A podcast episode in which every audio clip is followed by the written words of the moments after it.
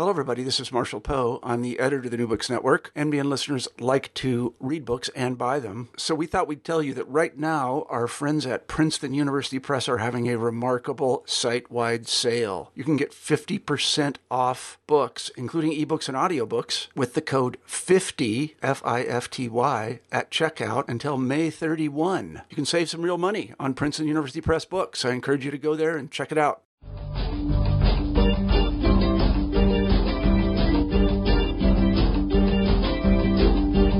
Hello, and welcome to New Books in Philosophy, a podcast channel with the New Books Network. I'm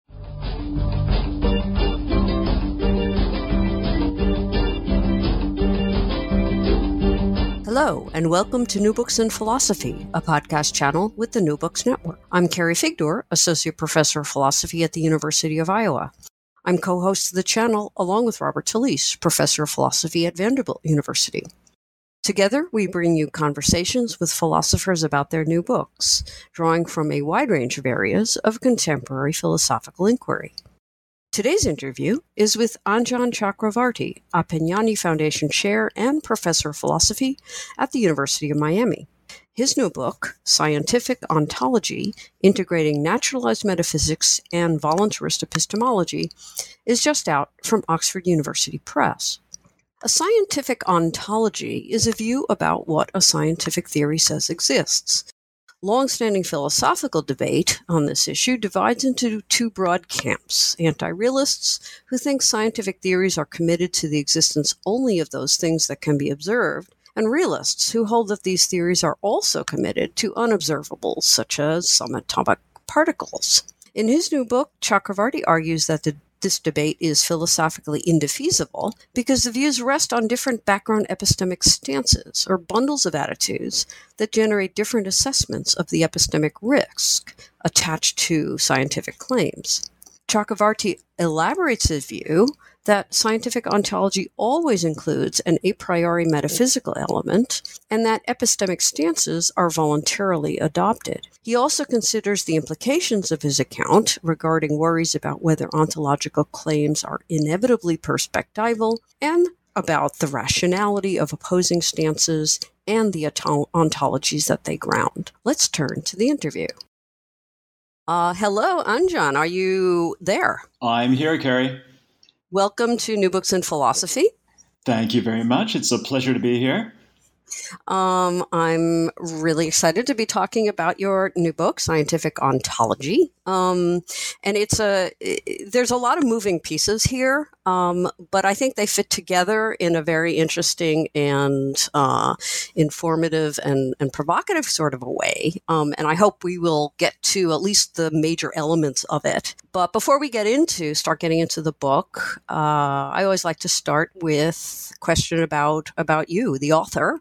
Um, you know, tell us a little bit about yourself and uh, you how you came to philosophy and how you came to write this particular book. Sure. Well, uh, how did I come to philosophy? I suppose I was one of those kids that really uh, loved everything. So when it came to university and trying to decide what I was going to do, it was uh, torturous, really. I loved the sciences, I loved the humanities. Uh, and the prospect of having to choose one or the other was uh, something I really didn't relish.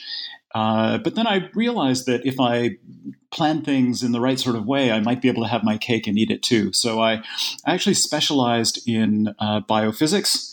That meant that I could study a lot of physics and a lot of math and a lot of biology. Uh, and then towards the latter stages of that degree, it became uh, much more interdisciplinary, which was fun. Uh, but I also took a bunch of extra courses on the side and, and did a major in philosophy as well. And then, of course, like so many of us in the philosophy of science, I discovered that there was such a thing. And I hadn't actually known that when I came into it. You know, a lot of us, certainly in North America, don't learn any philosophy at all uh, before we get to university. And I really hadn't known what it was. I liked the sound of it. I liked the idea of thinking deeply about very foundational, important, very basic questions, uh, hopefully with the reward of some wisdom at the end of it. And so I knew that I was interested, uh, but it was really when I discovered that there was such a thing as the philosophy of science that I really uh, got going, and I was really captivated. I think a lot of my interests in philosophy were very central. I was interested in uh, questions of epistemology, uh, and I was interested in questions of metaphysics. And when I discovered the philosophy of science, I realized that a lot of general philosophy of science is just the metaphysics and epistemology of the sciences. I mean, even when we do work uh, in connection with specialized uh, topic areas in the sciences, we're often just doing the epistemology and metaphysics of those particular theories or models or what have you. So, uh, my interest in philosophy and philosophy of science uh, was sort of an outgrowth of me not wanting to give up anything. Uh, but my work on this book in particular is really an outgrowth of, I suppose, what brought me to the, the field in the first place. I mean, the book really is uh, a book in the philosophy of science uh, because it's all about scientific ontology and how we make ontological commitments in connection with scientific investigations. But as uh, you intimated already, uh, it's really far reaching in the sense that it deals with a lot of issues in uh, epistemology and metaphysics because I see the, the very nature of scientific ontology, the nature of making those commitments in terms of uh, some pretty fundamental commitments that we have to make with respect to how we acquire knowledge and what we take that knowledge to be of. And so, in some ways, this book is a, a kind of natural uh, point that I was destined to reach having entered the field the way I did.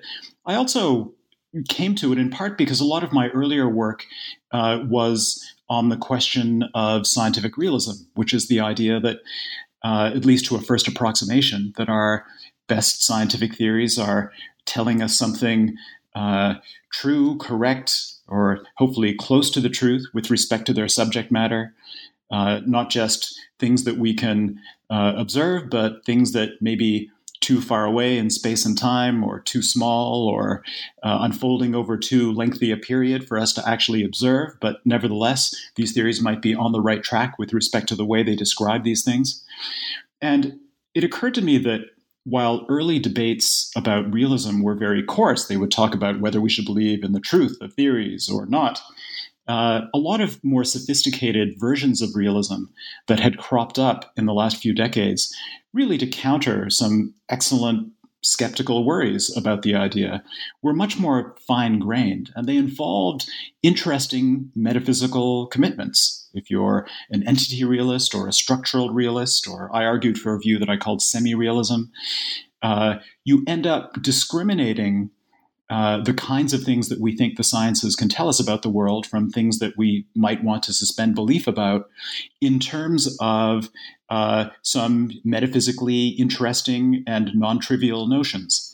And so it was really in exploring this and discovering the idea that um, something that has come to the fore, I think, in the last uh, decade or two of philosophy, the idea of the metaphysics of science, uh, that I really um, wanted to explore what it might mean to do the metaphysics of science, because there are a lot of disagreements in the literature about what that could be, what its proper bounds are. Uh, there's a lot of antipathy still uh, between uh, science and philosophy of science on the one hand, and certain conceptions of metaphysics on the other. And this led me to want to think about how, if we're going to think about these uh, issues in metaphysics in a way that's connected to the sciences, um, how might we do that? How might we articulate that kind of project in a way that's compelling? Uh, very good. Well, that that um, that does explain, you know, sort of the the the integ- certainly the integrative um, aspect of the book that kind of goes through everything between the epistemology and the metaphysics, and then the background in science. Um, you you've touched on a number of of different. Uh, issues that that I hope we will get a chance to talk about. Um, obviously, this what you talked about with you mentioned you know realism, and that distinction between you know realism, anti-realism, broadly speaking, um, is a is a thread throughout the book. Obviously. Um, uh, but you also mentioned before we before we get to the actual pieces that you that you put together to defend your view. Um, you mentioned about certain debates that are going on now about conceptions of metaphysics, and this, and you you actually sort of begin the book um, addressing this this idea of you know what is uh, basically what is the relationship maybe between um, naturalistic and a non-naturalistic metaphysics uh, or a scientific metaphysics as opposed to something else could you could you um, tell us a bit about this um, this distinction and debate because I mean, the subtitle of the book is Integrating Naturalized Metaphysics. So give us a sense of what that is.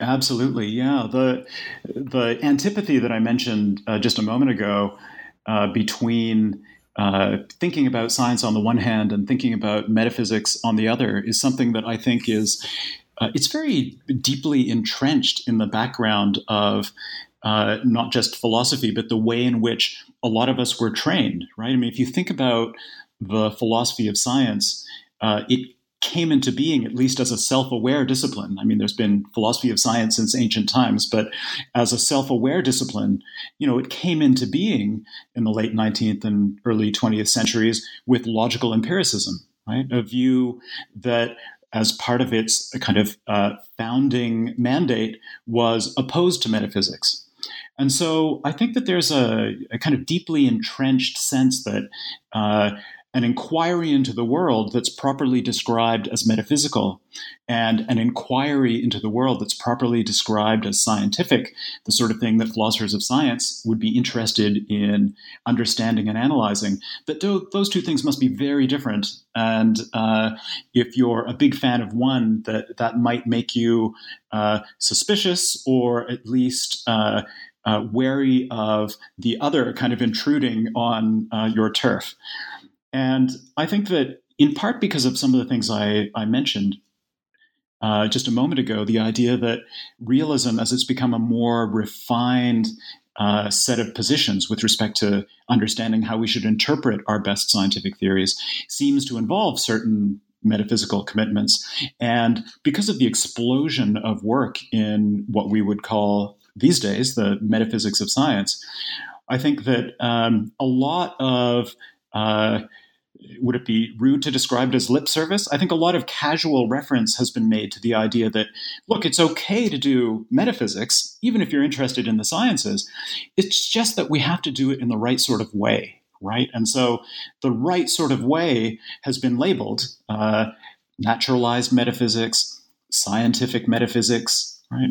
The idea that people who take science seriously can engage with a kind of metaphysical inquiry into uh, the nature of the world or parts of it, um, so long as it's connected in the right sort of way to the sciences. And so, I mean, you're right to put your finger on this right at the beginning. I mean, that's the $64,000 question. What is that? Right? I mean, what is naturalized metaphysics or what is scientific metaphysics? And part of the motivation for the book was the fact that I, I, saw myself involved in what was really a groundswell of interest, I think, in philosophy and among scientists as well, in thinking about some of these questions. And yet, I wasn't really satisfied that uh, there had been a very clear or compelling articulation of what uh, scientific metaphysics or naturalized metaphysics might be.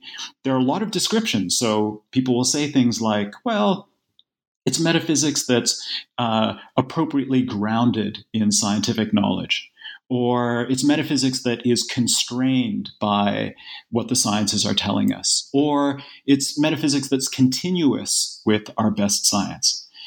Uh, but one of the claims that I make in the book is that all of these are uh, suggestive, but they're metaphors, right? When we talk about grounding or constraint or continuity here, they're really just metaphors. And we need to understand better what these metaphors mean if we're going to have a clear and well articulated sense of what naturalized metaphysics could be. So, one of the goals of the book is to actually try to do that. And I do it in terms of um, spelling out what I think all of these people who are interested in these projects of naturalized or scientific metaphysics and the metaphysics of science uh, share. And uh, that is what I label in the book the norm of naturalized metaphysics. And it's basically just the idea that, you know, metaphysics is appropriately connected to the sciences, right? It's a form of inquiry of that sort um, when it is uh, properly delimited uh, by um, inferences that are sufficiently informed by or sensitive to empirical investigation, the empirical investigations of the science in particular, um, so that this way informed or sufficiently sensitive, they can provide knowledge um, of the world. And then the question becomes so, what does it mean to be sufficiently well informed or sufficiently sensitive to mm-hmm. scientific empirical investigation? And what I try to do in the book is to actually spell out what that might mean. Good, good. That's that. That's a um, excellent way to kind of get into some of the more nitty gritty questions, I guess, um, because um, uh, you know, I, I, guess one of the one of the main claims is that you know wherever one stands in terms of scientific ontology, and and you know the the basic camps here are realist versus anti-realist in some way, or deflationary, as you also call them. Um, all of these ontologies, wherever you stand in terms of your meta, your scientific ontology, um, they do they presuppose um, what you call metaphysical inferences. Um, and these are, you know, in some way a priori, which which I think we need to talk about, um, and that in turn these metaphysical inferences are uh, you know, grounded in or explained by another important concept that you introduced, which is that of an epistemic stance. Okay, so um, uh, maybe you can say a bit about uh, what a metaphysical inference is in your, you know, because it's it is a, a technical term um, as as you're using it. Um, uh, what, what metaphysical inferences are, um, and you know how they are how they are integrated in or, or part of uh, what one claims in terms of uh, one's scientific ontology. Sure. So, uh, you know, first of all, what is metaphysics? I mean, that is a is a, a good place to start. In part because uh, you know, whenever uh, you ask uh, a class of students what metaphysics is, or for that matter, ask colleagues what metaphysics is, uh, the answers you're bound to get tend to be either one of two things. I mean, one, kind of very broad, very vague. Well, it's an inquiry into, uh, you know, first principles, the very most basic questions uh, of existence. Um, that leaves a lot to be filled in.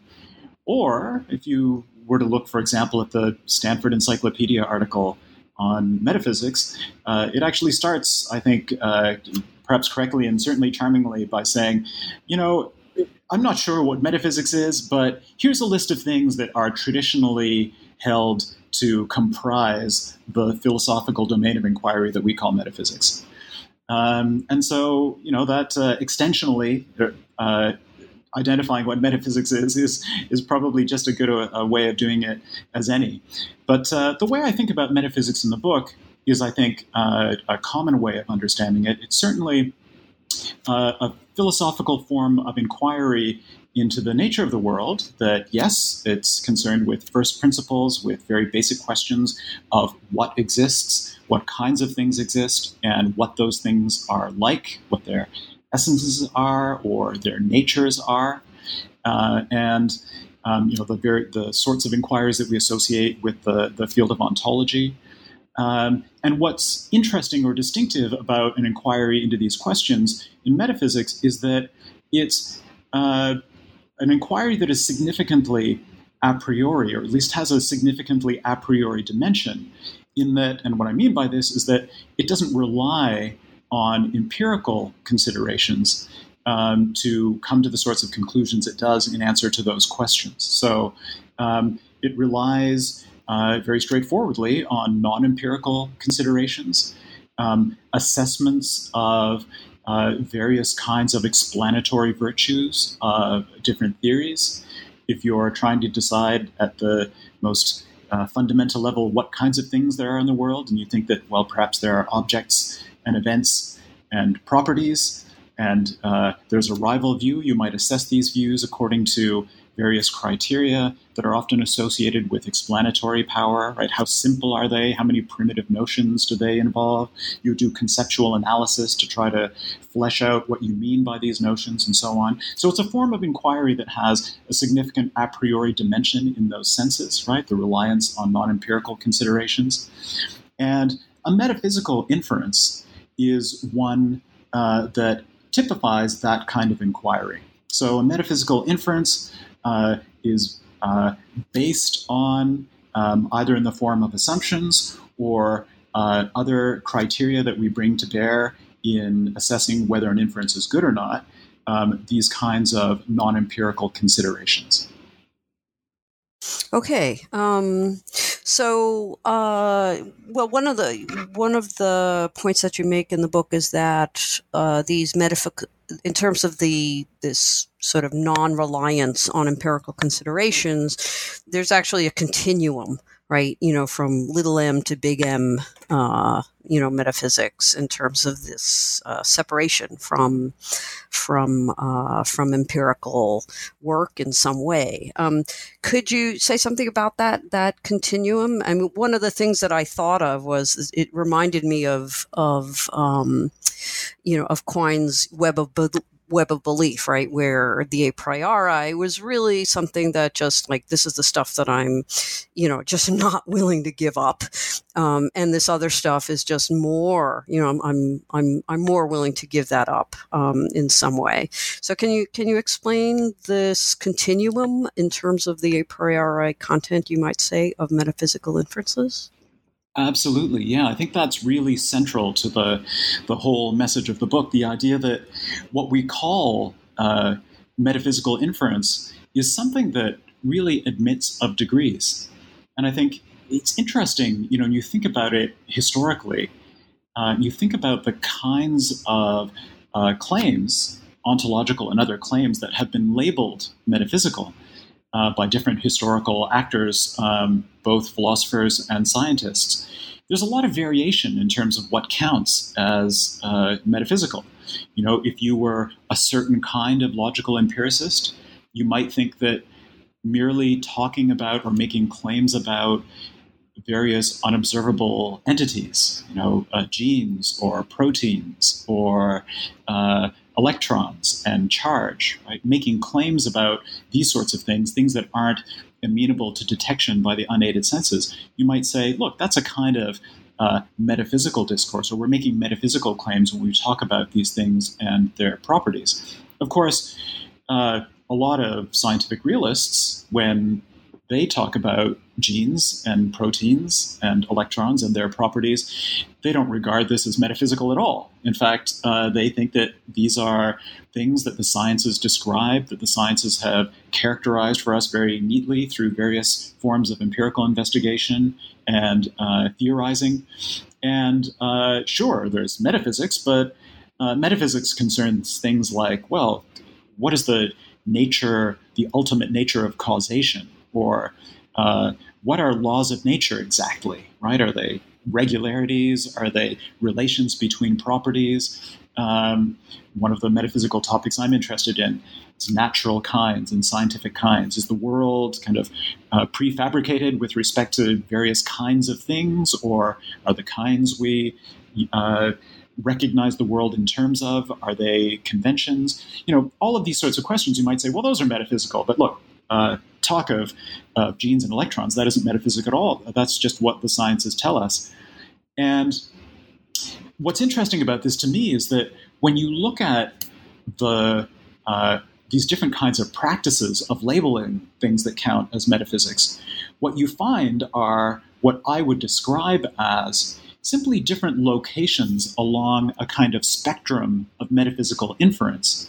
Um, from as you uh, mentioned, very small m, kind of very small metaphysical inferences on uh, one end of the spectrum, to what you might call very large m, you know, kind of big metaphysical inferences on the other. And what we find when people make these claims about what's metaphysics and what isn't metaphysics is what they're doing is they're identifying um, parts of this spectrum in which they think that you know belief ontological claims are warranted. And when it gets a little too speculative, when the M becomes a little too big for them, and they say, look, now we're talking about things that we couldn't possibly hope to have knowledge of. We can't really think in terms of warranted claims or warranted belief here. That's often when various different actors will label something as metaphysics. So the idea is that um, we can think of uh, this kind of spectrum. Um, on the one end, as I said, inferences that are, again, to employ some of the metaphors before, uh, closer to, uh, more constrained by, more informed by scientific empirical investigation. And at the other end of the spectrum, you get to things that are more distantly informed or less constrained uh, by empirical scientific investigation. That's when you're getting into big M territory. You can uh, go all the way and find yourself talking about things and making claims about things that are, in principle, empirically inaccessible. We might have a discussion about uh, concrete possible worlds and uh, what their nature uh, is. And since concrete possible worlds are causally insulated from our own, if they exist, uh, then you know that's something that is not going to be amenable to any kind of empirical investigation.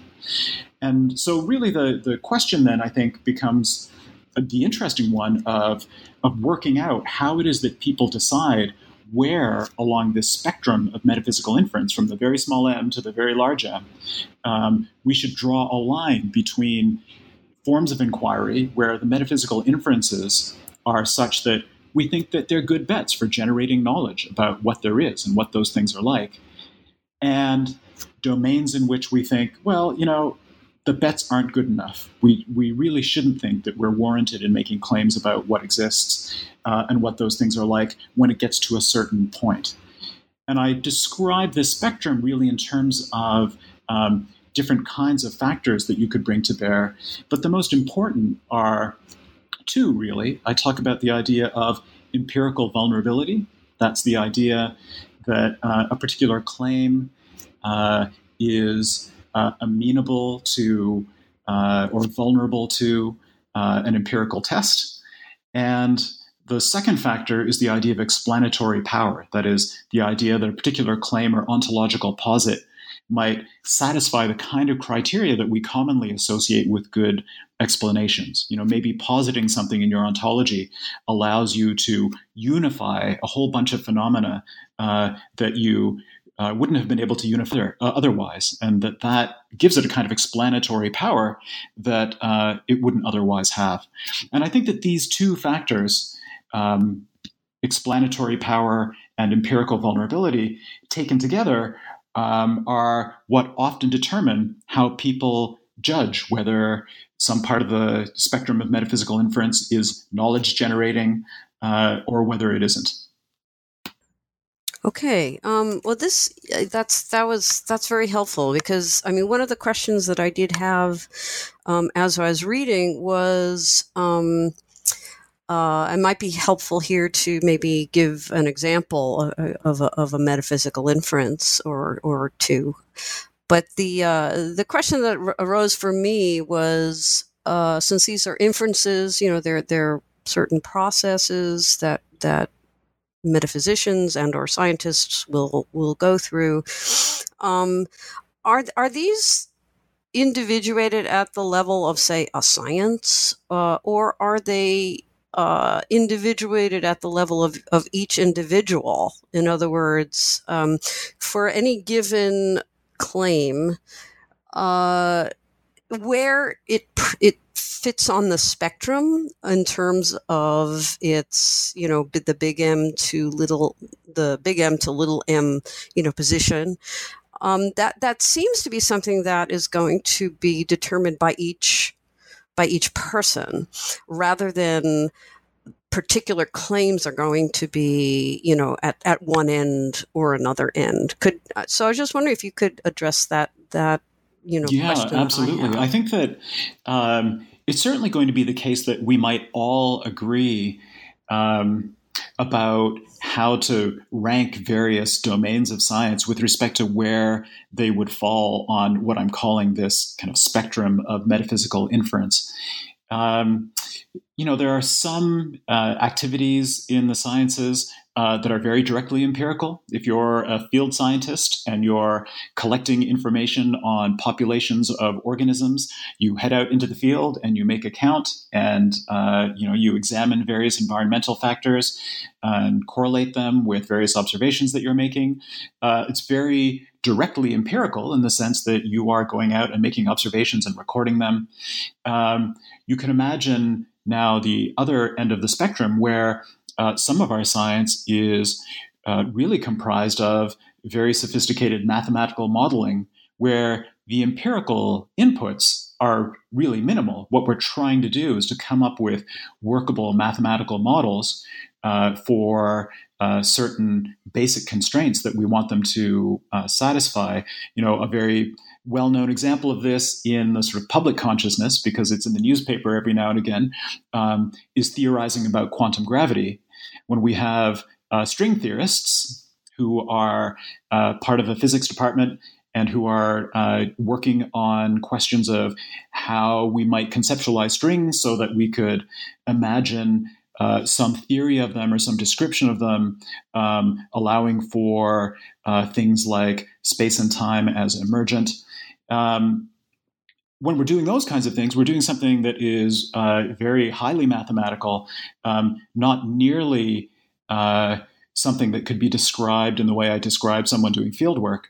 Um, so I think that we could probably um, all or most of us could come to some kind of agreement as to where things fall relative to one another with respect to the spectrum of metaphysical inference.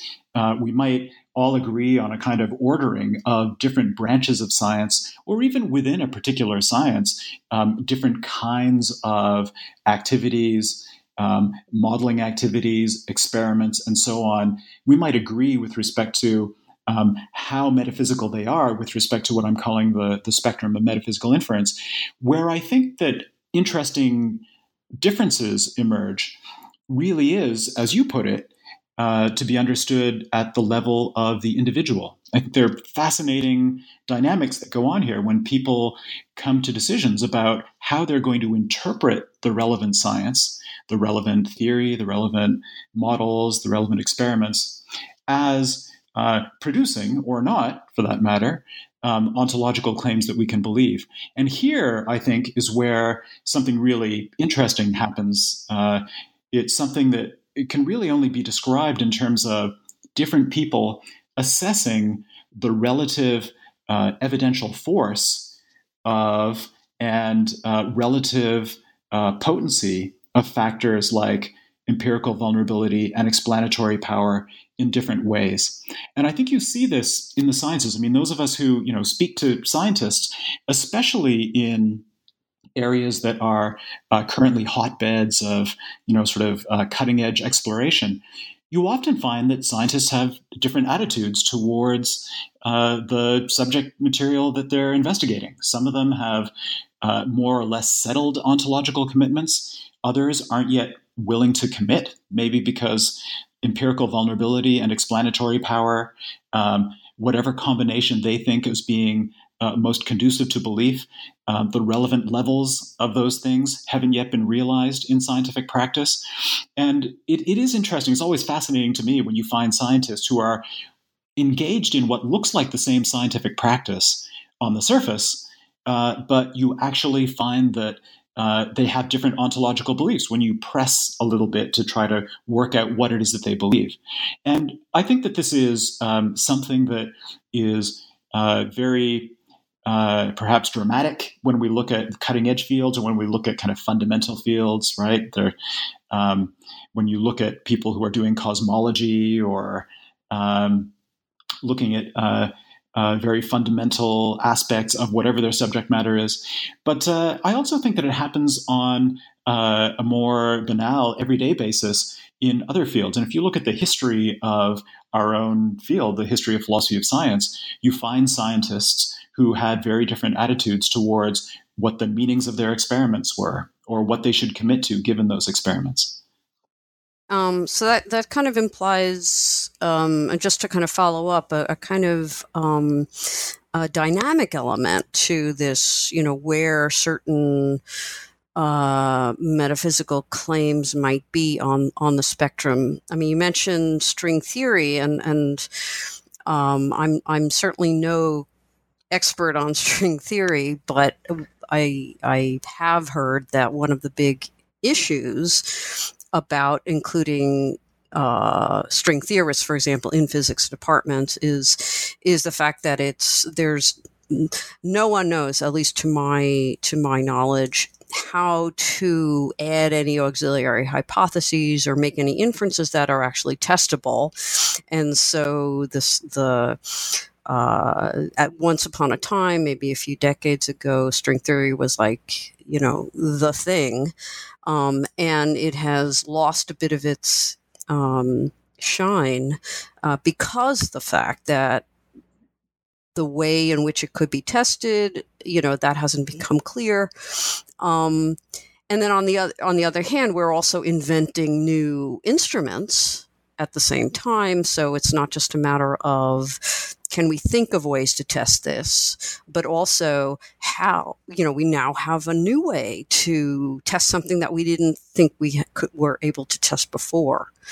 So this, this implies some sort of a, that where an inference lies on the spectrum uh, is itself going to fluctuate, right, within each science and will be differing between different sciences as well as between different people? I think that's absolutely right. Uh, in fact, you know, one of the common ways in which people have thought about the relationship between um, the sciences and metaphysics, certainly between what we would now recognize as the modern sciences, that is, uh, the sciences after uh, the period of natural philosophy in which we would, you know, I think recognize various aspects of what we call the modern sciences mixed together with uh, what we would now think of as metaphysics or uh, in some cases theology and so on. Once you get to the the point in our history at which we uh, kind of distinguish those practices and divide uh, labor, um, I think that there is definitely uh, a sense in which, and there's a common view, um, you can see uh, certain kinds of investigations into the world evolving, and that's the dynamical aspect you advert to, evolving from uh, investigations in which you know we are really only uh, to speculate right from the armchair with respect to uh, what these things might be like to finally ultimately being able to empirically detect them. Of course some people i mean this is something that uh, since you mentioned quine earlier um, I should throw him in here. I mean, that's certainly something that he identified as a kind of uh, a marking point or a marker of when philosophical speculation can give way to scientific investigation, when we actually get to that point. And the former, the philosophical speculation, is incredibly important. And a lot of philosophers have recognized this point because uh, it provides uh, various uh, frameworks or concepts for thinking. It explores the space of conceptual possibilities that then scientists can be inspired by and then think of ways of probing empirically, etc. So I think you're absolutely right to suggest that um, the place of a particular ontological posit on the spectrum of metaphysical inference is something that can evolve in time. And it really is something that's indexed to our current state of science. It's indexed to uh, the ways in which we can investigate the world, right? Are certain things detectable? Are they detectable directly? Are they detectable only indirectly or highly indirectly? If they're not detectable, um, are they highly unifying or otherwise explanatorily virtuous of things that we can detect? Or uh, is the payoff for positing them something that's a little bit further removed or less impressive? These are all things that can change in time, as you say, as we develop the sciences, as we develop our instrumentation, as we come up with new ways of, of actually probing the target systems that we're interested in. And so I do think that what might count as something that is a little bit too big M for someone to commit to uh, at a certain stage of inquiry might over time become sufficiently smaller such that they're willing to say, yeah, you know what, I'm ready to commit. And I think a, a good example of this might just be in the recent news. Uh, a few years ago, uh, at the Large Hadron Collider uh, at CERN in Geneva.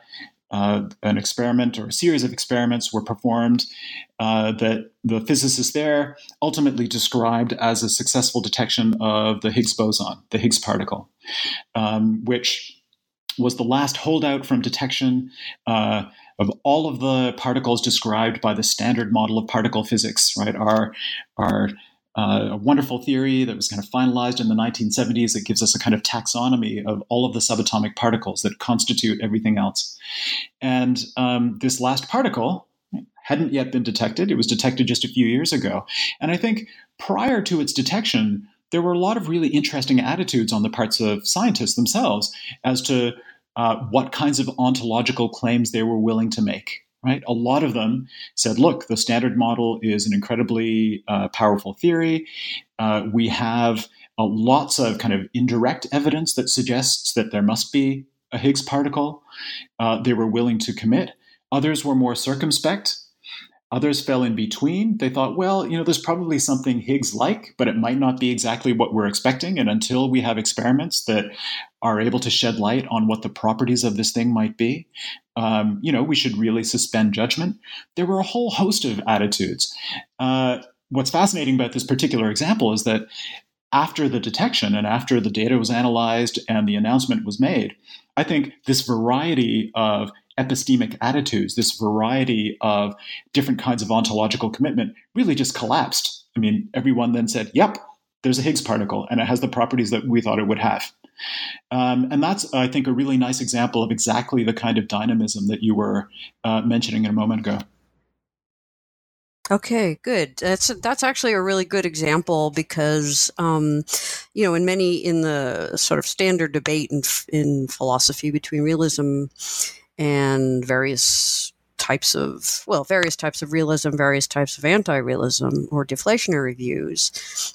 Uh, that line is you know again traditionally kind of drawn in terms of what's observable and what's not observable. And and and the higgs boson of course would be usually classified as as totally unobservable by most by most accounts. Um, and the idea that uh, that people's or sciences uh, attitudes about the Higgs boson, you know, sort of shifts, you know, with what was claimed to be, you know, empirical uh, evidence of, you know, detection of the Higgs boson actually kind of leaves the philosophical uh, debate uh, in a in, in, in behind in the sense that for those who are anti-realists, uh, they didn't. They still didn't. You know, there's still no reason to commit to the Higgs boson. Uh, because they have, on, and now I'm going to your account, they would have a different epistemic stance from those, you know, philosophers and apparently the most of the scientific community uh, that they have towards uh, what we are entitled to be committed to because of their epistemic stances.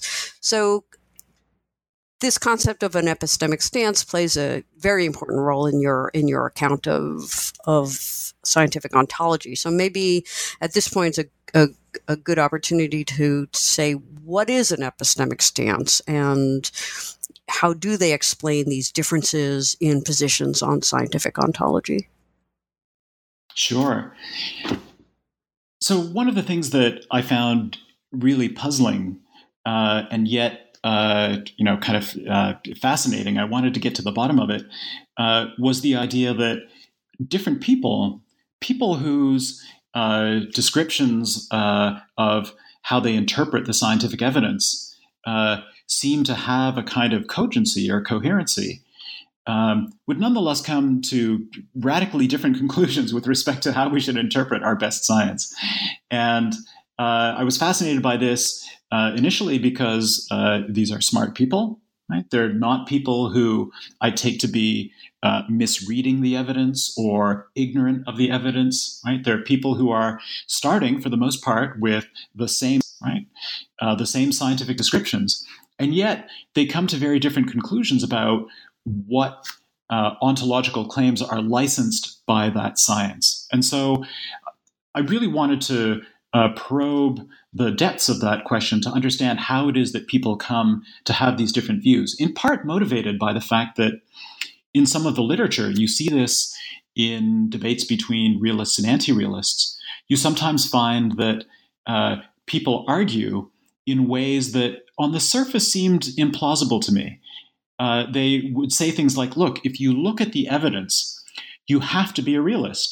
Right? There's no choice but to be a realist. If you look at the results of the experiments at CERN, you really have to believe in the existence of the Higgs boson. You should be willing to sign your name to a petition that says, you know, we the, you know, aforesign are uh, um, all believe in the existence of this uh, subatomic particle, and it seemed to me that that couldn't be that couldn't be the case. And the reason, as I thought about it more and more, it seemed that it couldn't be the case really stems from this idea that uh, judgments about how much empirical vulnerability and how much explanatory power weigh on the warrant that we get when we make these kinds of metaphysical inferences uh, are really to an amazing extent in the eye of the beholder it's very difficult, and when you think about it in some detail, I think it becomes impossible to imagine that there is an algorithm that will tell you. Right? And I think scientists will tell you this, and certainly philosophers are well aware of this. There isn't an algorithm that will tell you when, right, when the evidence is of a certain sort, um, you should make an ontological commitment. Uh, there's always some fuzziness with respect to when you take factors like empirical vulnerability and explanatory power to be powerful enough to actually push you in the direction of that kind of uh, commitment. And so I think an epistemic stance, uh, it's a, really a generalization of the notion of a stance, which I think we have uh, a kind of uh, analogy for in everyday language. We think of a, a stance as a kind of um, orientation or uh, a posture or an attitude that we might take towards something. Um, an epistemic stance, as I characterize it, is uh, a, a, cluster of, of attitudes, of, um, of orientations, of um, claims, uh, uh, not claims about the world, but um, ways of thinking about claims about the world um, that are relevant to the formulation of knowledge. So they're they're epistemic because they're relevant to formulating knowledge claims, but they're not propositional. Um, at least not in the first instance, and not primarily. Right? They're not claims about the world. Instead, what they are are um, reflecting different assessments of factors like empirical vulnerability and explanatory power. Um, questions of how we assess what assess what we might call the risk associated with any particular uh, ontological claim or posit. And I think the easiest way to see what an epistemic stance is is to actually just think about um, some examples of epistemic stances. And when you start to think about examples, you very quickly see how uh, different philosophers who have disputed ontological claims in the sciences, right? Ones who want to restrict our interpretation of scientific knowledge to uh, observable things. Um, those who want to say, yeah, we can have knowledge of observables, but we could also extend scientific knowledge to various unobservable things, all the way through to some people who, in the metaphysics of science, say, you know, not only can we uh, sign up to ontological claims that are made by scientists or uh, in scientific theories, but you know we also have license to believe in things like uh, modal properties, like dispositions, or um, certain kinds of structures described by, uh, say, symmetry groups in uh, modern physics. They end up making claims that uh, are that seem very metaphysical, um, and yet they think that all of these things are, are licensed by science. And it seemed to me that as soon as you start to identify some examples of what I'm calling epistemic stances, uh, you can see what's motivating at some kind of deep level the different claims that these different people are making. Okay, so um, one of the things that you do talk about um, uh, when you when you get into the weeds about stances is, you know, as you mentioned, one of the what they they are bundles sort of of you know, various attitudes and and claims about what one can say. Um, and one of the questions that I had was was how how rational are they? I mean, there's there's a further question about you do you do uh, talk about uh, how different stances can both sort of be rational. Um, it's not like one is right or one is wrong. Um, but kind of prior to that question, um, I, I just was worried a bit about the role of you know personal factors, you know feelings, character, um, because the stances are what sort of ground our various risk assessments you know in relation to various uh, metaphysical claims.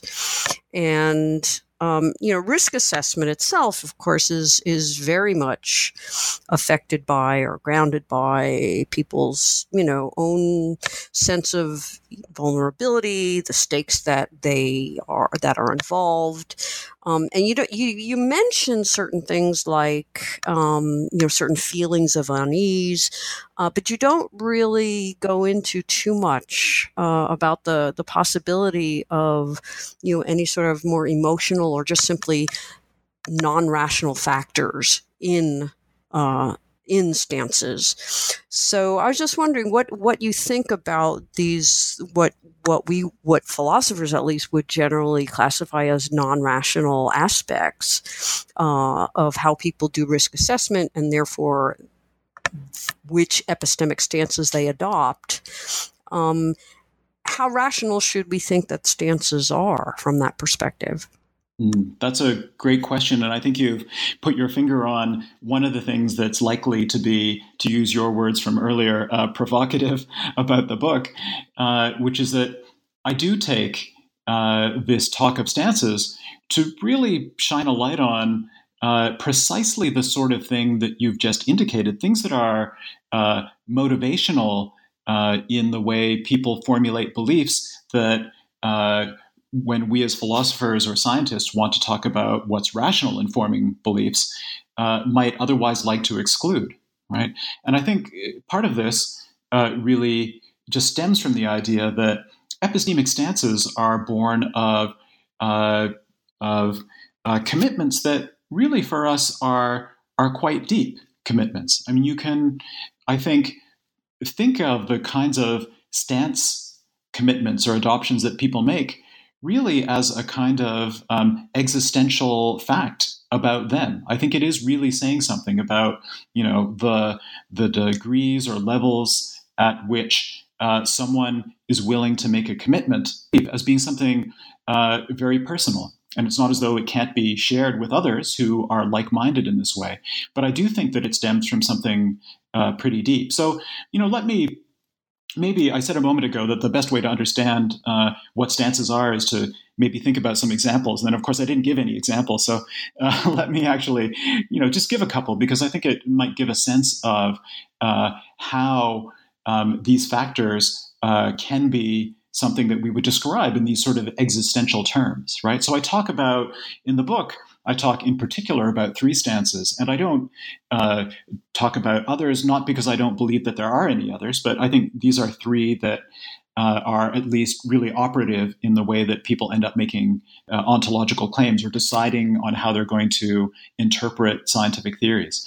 So these clusters of uh, attitudes, these orientations, these uh, postures, I think, are often associated with uh, what I would call epistemic policies. Right? So, um, what I call the deflationary stance is one in which uh, you might think as a, an epistemic policy uh, that uh, you're just going to reject traditional philosophical, and by that I really mean realist here, understandings of scientific ontology. Right? You're going to reject the kinds of analyses of truth and reference in terms of which uh, these kinds of understandings are explicated right?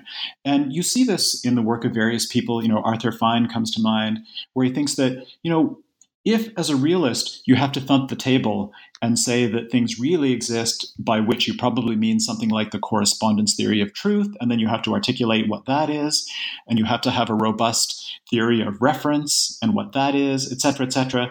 Now, in order to substantiate your claim that something exists in your realist way, you're really having to appeal to the truth of philosophical beyond what it means to make an ontological claim. And so, someone who adopts that kind of attitude is really going to be um, deflationary about what I would describe as ontology just taken at face value, right, in a kind of correspondence sense.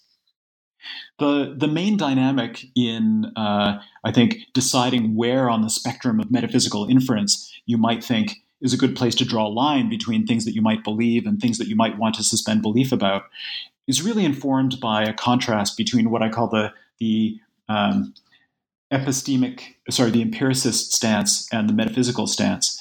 And they're kind of diametrically opposed. The empiricist stance is one that um, suggests that we should really just reject demands for explanation in terms of things that underlie the observable. We shouldn't take those kinds of uh, demands seriously in terms of theorizing about unobservable things. Whereas the metaphysical stance is one that actually accepts those kinds of demands for explanation, uh, really uh, exhorts us to um, theorize about the unobservable, um, to uh, provide those kinds of explanations. And I think here you see all of the sorts of things that uh, you mentioned a moment ago. You know, feelings of unease, feelings of inspiration, right? Feelings of um, thinking that we might be able to get somewhere. Um, if you are drawn towards the empiricist stance, you might really doubt the value of having explanations of things that you can detect very well with your senses in terms of, of increasingly arcane uh, and highly theoretical constructs, uh, you might really start to wonder whether any of that is actually important. Right? In just the same way that the instrumentalists were not enemies of science, they just thought that a cash value of science was make predictions that would allow us to um, act in the world. Right? Um, that might be what's most important to you, and that might have an effect on how you assess the risk associated with various kinds of ontological claims. On the other hand, if you thirst for the underlying explanation, right, if it's really important to you, if it's something that you think is crucial to having a proper understanding of or knowledge of the world, then that too may have an impact on how you draw lines between domains of theorizing in which you think belief is possible and ones in which you don't. So uh, I'm not sure whether I've gotten around to your question, um, but um, but hopefully that gives a sense of how the kinds of things that we actually value and the kinds of things that we aspire to will actually be relevant to how we assess factors like empirical vulnerability and explanatory power. Okay. Um, well, I mean, there's a number of you know issues that I mean we could we could talk for quite a long time, and actually we are we're we're running out of time. So let me let me just you know there's there's a fascinating discussion in the book on on on perspectivalism and uh, you know whether uh, we can have some sort of non-perspectival ontological knowledge uh, or there is no non-perspectival ontological facts. I don't unfortunately, I don't think we're going to get to that. Um, but I will leave that for, for readers to to read those parts as well. Um, so let me just last sort of question about the book. Um, uh, one of the things you do do again at the end with the with this idea of stances is that they are choices, and that's the voluntarist epistemology um, that you're integrated in, into your account. Um, and you argue that uh, as long as they are internally coherent, uh, that makes them count as rational. And and you do discuss the idea that for many, for at least some people, this might be a little bit too weak a sense of rationality to, particularly given the fact that we're talking about ontology, right? Um, and if ontology is grounded on epistemic stances, then it's certainly in your favor to argue that even if you have different stances, they can both count as rational, um, even if they are totally opposed to each other. Um, so, can you can you quickly sort of say a bit about this this element of the the voluntarism and the rationality of of stances, epistemic stances? Yes. Yes, I can. And this really does, I think, uh, bring us back to the part of your last question, which I didn't answer. Uh, and that has to do with the rationality of stances. Uh, it certainly isn't a foregone conclusion that all stances that one might adopt are going to be rational. I think that if we have too weak a conception of what rationality means in this context, uh, then we really aren't going to be doing justice to the idea of scientific ontology as a meaningful uh, uh, project in which to engage. Uh, but I do think that uh, the conception of rationality that's at issue here uh, is going to be very weak. And this really, in part, uh, to be quick, it really stems from, I think, the uh, realization that trying to come up with a foundation, um, or as I described it earlier, an algorithm or uh, a set of necessary and sufficient conditions that would allow you to determine how correctly to weigh the sometimes competing factors of empirical vulnerability and explanatory power. Sometimes they pull in the opposite direction. Thinking that there could be a rule that would allow you to plug in the current state of any particular scientific investigation and generate the correct rational answer as to what you should believe with respect to your ontological commitments, um, that that just isn't going to work. And and once you uh, see that, uh, and that's something that I try to bring people uh, to in the book, you I think uh, should see that there are different ways of interpreting uh, the evidence of the sciences, and that they should meet certain minimal constraints. That's what prevents it from being an anything goes kind of view.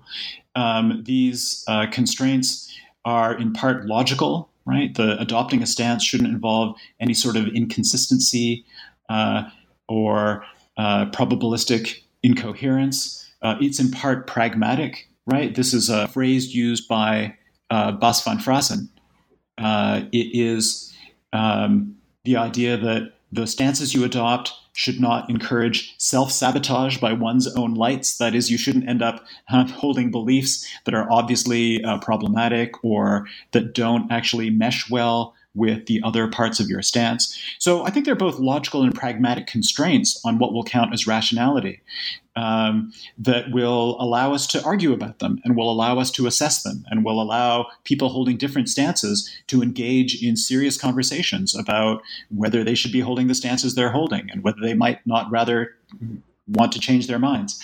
So I think that all of these kinds of discussions are, are possible. But so long as these kinds of basic constraints are met, I really don't think that there's anything further that we can say that would exclude a particular stance on the basis of uh, its uh, being rational or not. I think once these basic constraints are met, it turns out to be a coherent view, and there really isn't anything more to be said other than as uh, a feature of the way one with one stance interprets the evidence, this is what one comes to believe. Very good. Well, um, we are out of time, so uh, I just want to end by thanking you for, for taking the time to introduce the main, at least some of the main themes in your book to to our audience. And I wish you luck uh, with your uh, upcoming research. You've been listening to my interview with Anjan Chakravartty, a Pignani Foundation Chair and Professor of Philosophy at the University of Miami. We've been talking about his new book, Scientific Ontology Integrating Naturalized Metaphysics and Voluntarist Epistemology, which is just out from Oxford University Press. This is New Books in Philosophy. I hope you enjoyed the podcast, and thank you again for listening.